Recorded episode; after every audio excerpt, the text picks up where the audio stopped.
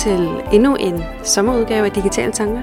Hvis du hørte med i sidste episode, så ved du, at vi er gået på sommerferie. Så derfor er der lidt genhør med nogle gamle episoder. Puk havde valgt en øh, meget passende episode om tilgængelighed i ferien.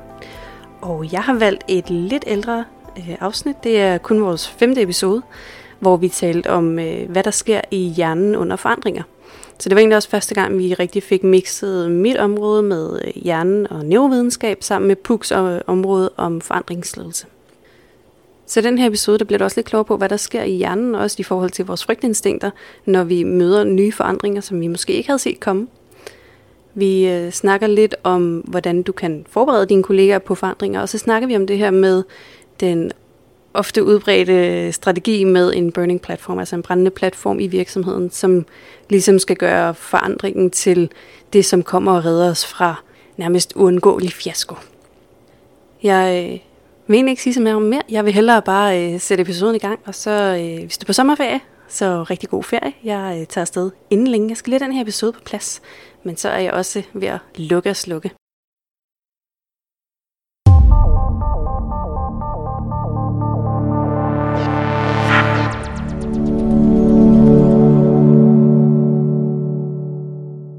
Når jeg kigger på forandringer, skal være sådan helt øhm, rationel, som jeg jo er, når jeg siger, at hjernen basically har ret. Så sker der det, at når vi bliver præsenteret for noget nyt, mm. så er det vores øh, hukommelse, det vi kalder working memory, der bliver aktiveret.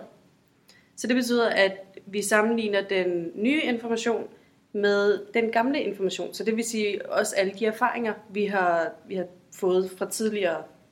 Ja, altså hvis man har erfaring fra, at øh, det fungerer rigtig godt at drive projekterne på den her måde i virksomheden, fordi det har vi gjort de sidste 10 gange, der har været projekter, og for at vide, at der skal ske noget, en ny måde at drive et projekt på, mm. så er det, at man trækker på de erfaringer fra de 10 tidligere projekter. Ja, eller hvis du får at vide nu, det er Hanne, der skal styre jeres team, og alle dine erfaringer med Hanne siger, at alt det, hun blander sig i, det falder til jorden. Okay, ja. Det kunne også være sådan noget. Der er en masse ting, der spiller ind her. Ja. Men hele den proces, hvor vi sammenligner det nye med det gamle, det aktiverer en del af hjernen, som hedder prefrontal cortex, som er en meget energitung del af hjernen. Så det vil mhm. sige, at det kræver rigtig meget af vores krop at aktivere den her hjerne og arbejde med den hjernedel. En del af hjernen, som derimod ikke koster ret meget energi, mm-hmm. den hedder basal ganglia. Det er der, hvor alle vores rutiner og vores vaner bor. Så det er derfor, vi kan øh, køre bil eller cykel og skifte gear uden at tænke over det. Vi gør det bare. Og vi registrerer nærmest ikke engang, at vi gør det. Mm. Det er fordi, vi har gjort det så mange gange. Så det er simpelthen, den øvelse er simpelthen røget fra prefrontal cortex, som vi snakkede om før, ja. ned til basal ganglia, hvor vi har alle vores vaner og alt det, vi bare gør. Så det er også derfor, at man måske nogle gange føler, at man har brugt meget energi en dag, fordi man har lavet en masse nyt, og man har anstrengt sig og brugt det for, forreste, det du sagde, for, forreste del af hjernen. ja, det kan man sige. Øh, det var men, det, jeg skulle til at komme ind på, at, at vi faktisk ikke er øh, bange for noget nyt, men det kræver bare mindre af os, også energimæssigt, at blive i de gamle vaner, blive i de gamle rutiner. Mm. Øh, vi har en øh, tredjedel af hjernen, der modarbejder os lidt, når det gælder forandringer. Den hedder Orbital Frontal Cortex, og den registrerer fejl. Så for eksempel, hvis du øh, tager smider et bolsje i munden og tænker, mm, det er et sødt bolsje, og når så du får det i munden, så tænker du, ej, det var faktisk surt. Så ja. du bliver sådan lidt overrasket over, at det ikke var, som du troede. De registrerer den af hjernen som en slags fejl.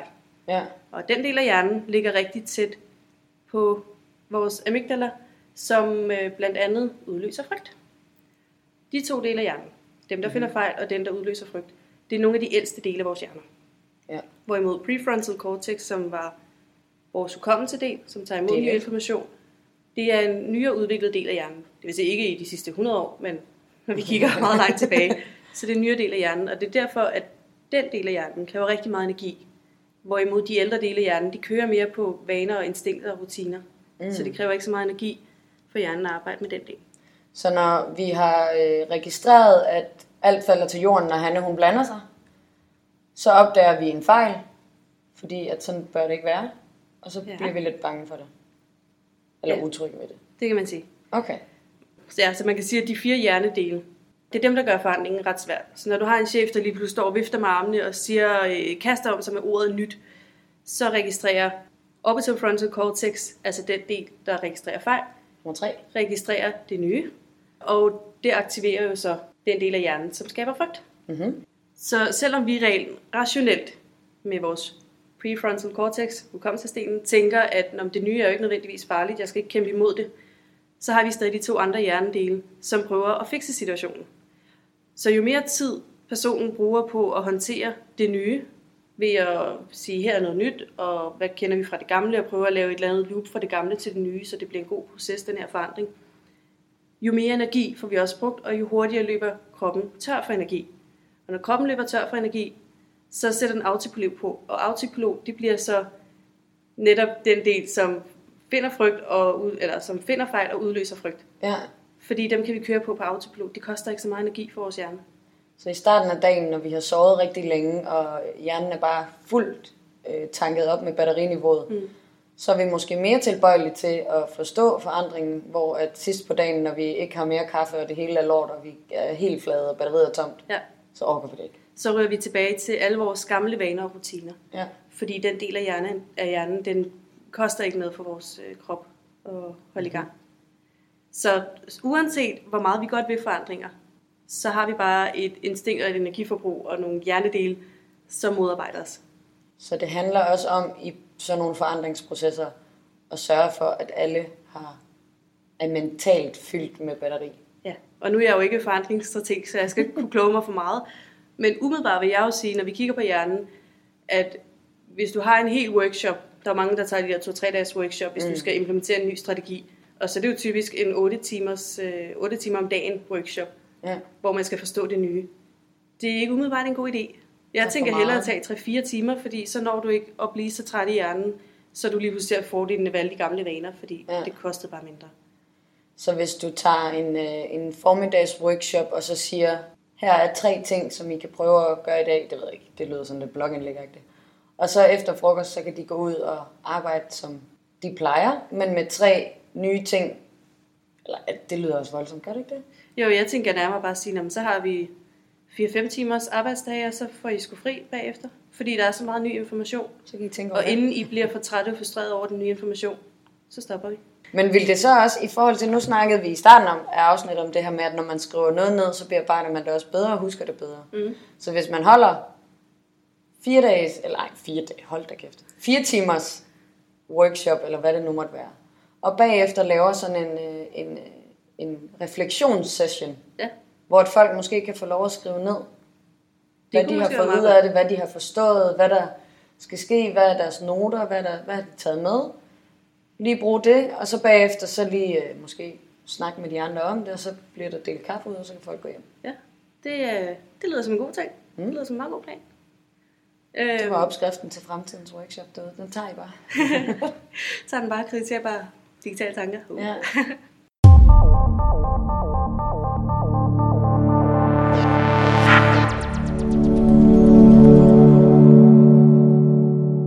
Så hvis jeg nu med mit øh, hjerneperspektiv skal komme med en løsning på de Ja. her forandringer, så øh, vil jeg nævne et studie, Mhm. mm-hmm. som øh, vi linker til i show notes, hvor forskere har undersøgt øh, alt det her forandring ved at kigge på orme.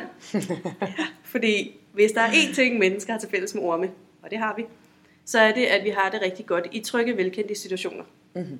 Fordi det er nemt for vores hjerne at håndtere de situationer, det er jo bare vores vaner og rutiner. Det kræver ingen energi. Og det er ligesom de her forums, man skal lave. Eller hvad? Hvor Ja, man som- føler sig tryg.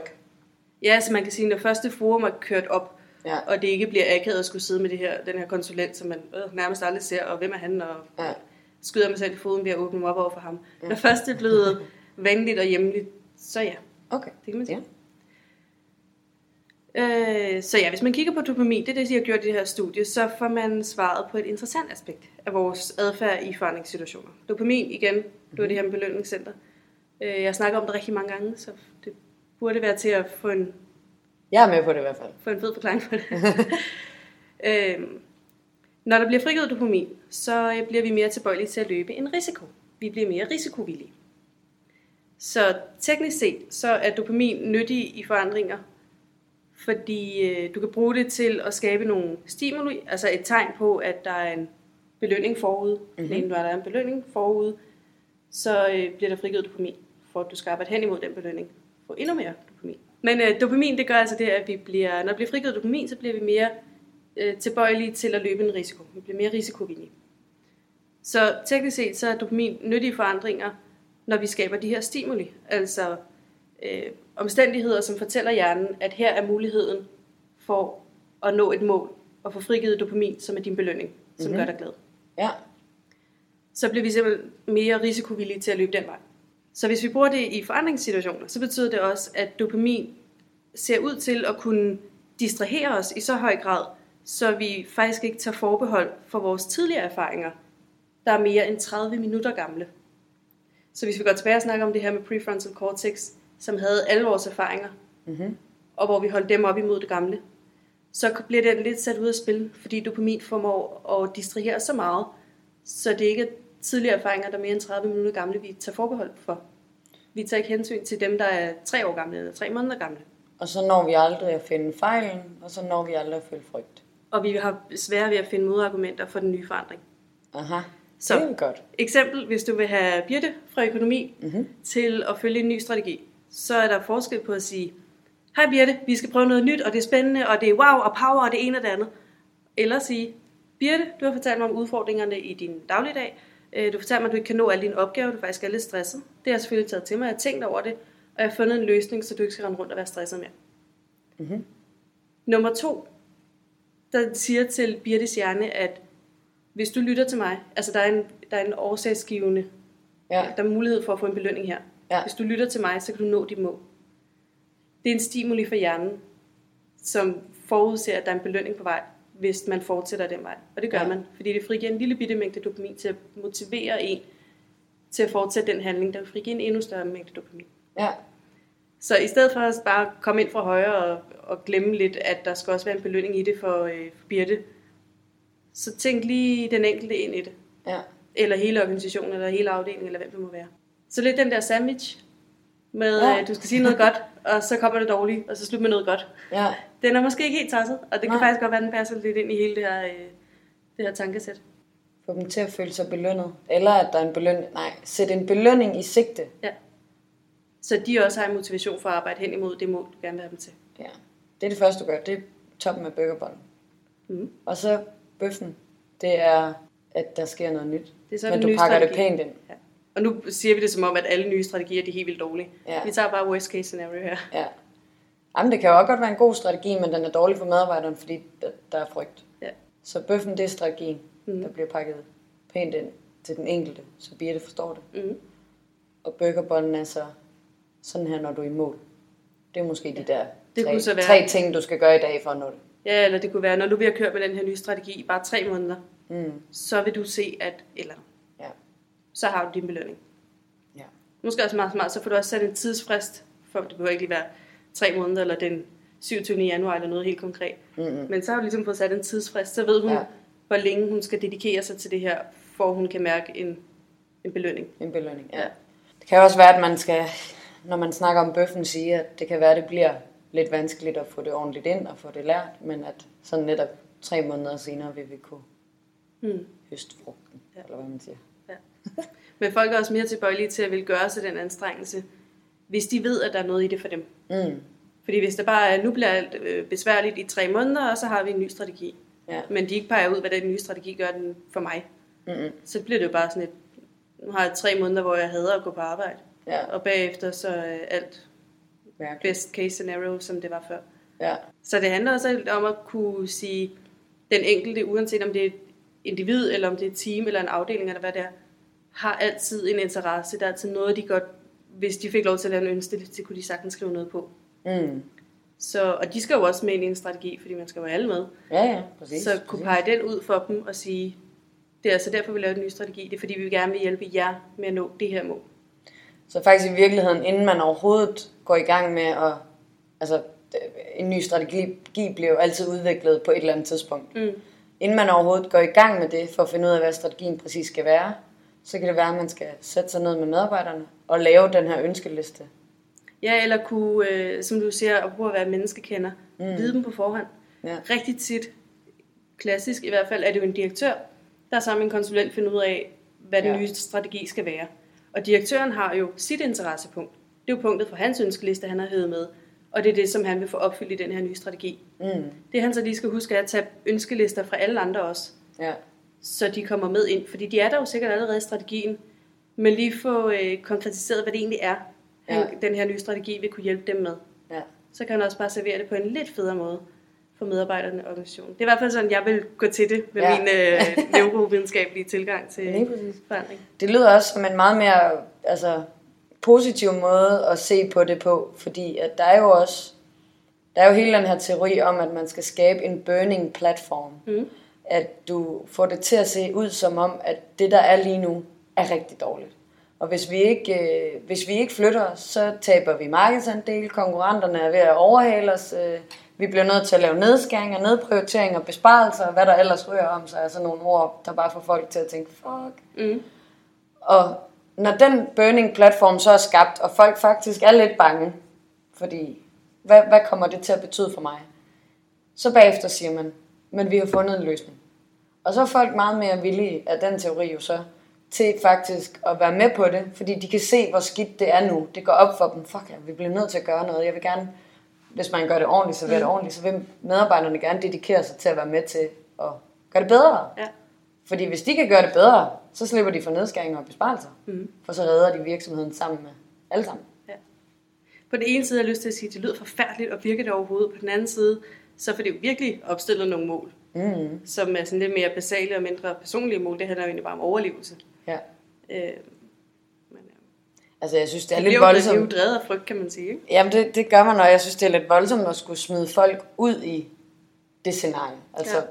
Det trick vil- den frygt, ikke? Det minder mig lidt om skræmmekampagner, Ja. som vi jo efterhånden tusind gange i den her branche har konkluderet, at de virker ikke. Vi bruger dem så stadig, så de må virke på en eller anden måde. Ja. Men det er jo lidt en skræmmekampagne, du sætter op. Mm. Vil du beholde dit job? Skal de bare stadig kunne gå i skole? Vil du gerne blive i dit hjem? Vil du gerne kunne beholde din bil? Ja. Vil du gerne kunne... Altså, Så have to frihed? timer ekstra. Ja, Ja. så gør lige, som jeg siger. altså, ja. Jeg vil da hellere have nogen, der er øh, forandringsparate, fordi de er motiveret, end nogen, der er forandringsparate, fordi de er bange.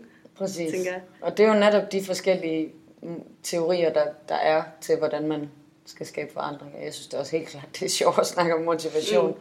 Og også altså, hele det der med forståelsen, som vi har været inde på tidligere, og i andre afsnit, altså hvis man kommunikerer det og skaber forståelse, så er det jo meget sjovere, meget mere positivt miljø, end, Ja. end at skabe frygt. Ja, det kan jo være svært, hvis man har en, en virksomhed med 4.000 ansatte.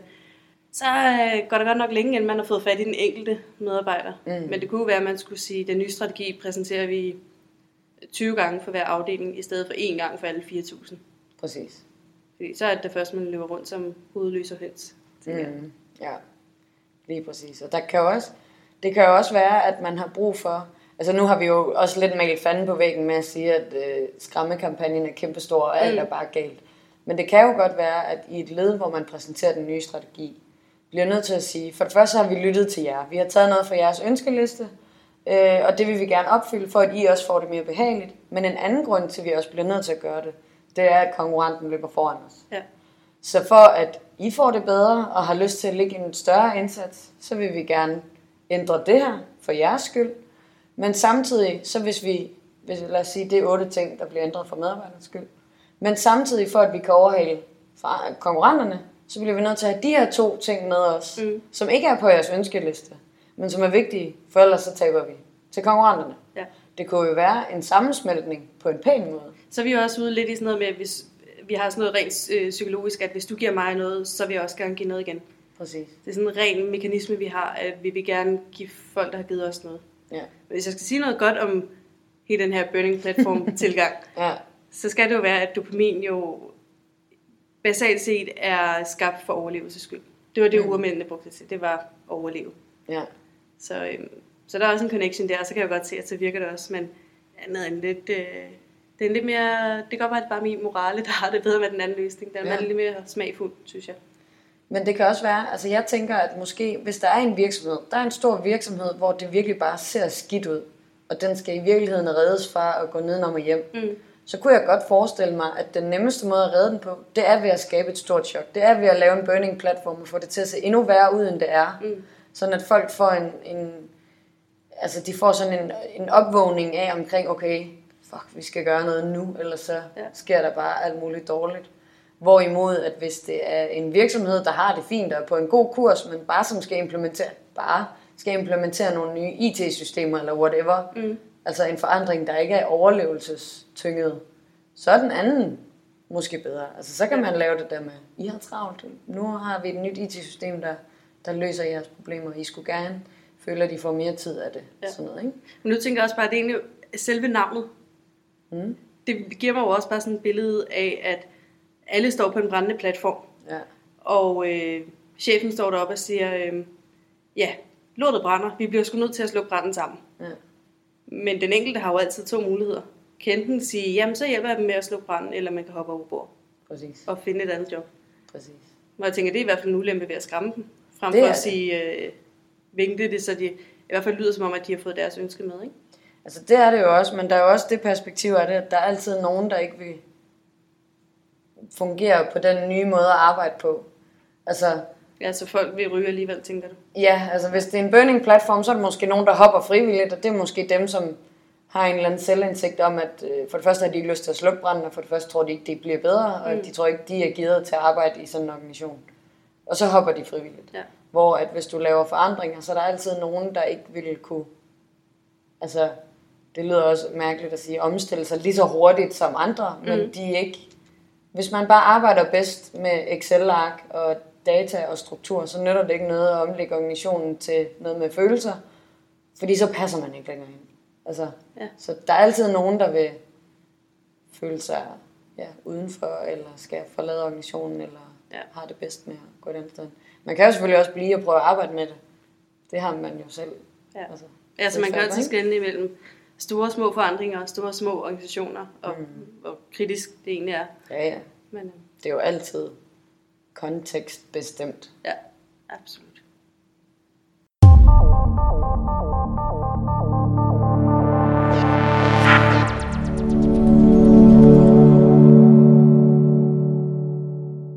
Jeg blev klogere. Jeg ved ikke, om du blev klogere. Jo, det synes jeg. Jeg synes det. Det var mange svære ord, men jeg tror, jeg er med på de fire dele og hvad det er, der foregår. Ja, ja så det var de fire hjernehalvdele, vi havde med. Mm. Den ene var det her med hukommelse. Mm-hmm. Så var der en med nogle rutiner og vaner. Mm-hmm.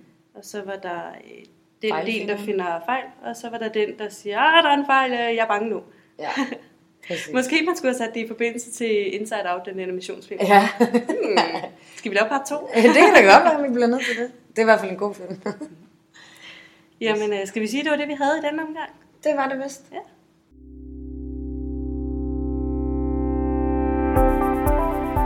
Sådan lød det altså i vores øh, kun øh, femte episode her i Digitale Tanker. Når jeg genhører de her episoder, så får jeg sådan helt lyst til at, at gøre mere af det her, fordi jeg synes, det var, jeg synes, vi havde et fedt momentum, mig og, og Puk, og det er en af de optagelser, som jeg husker allerbedst, fordi det blev nærmere noget sparring, hvor vi kunne bruge hinandens øh, ekspertviden på en helt anden måde. Øh, og det gav, det gav bare virkelig god mening. Så det, øh, det kan være, det er det, vi skal lave mere af fremover. Vi må se. Tilbage er der kun at ønske rigtig god sommer.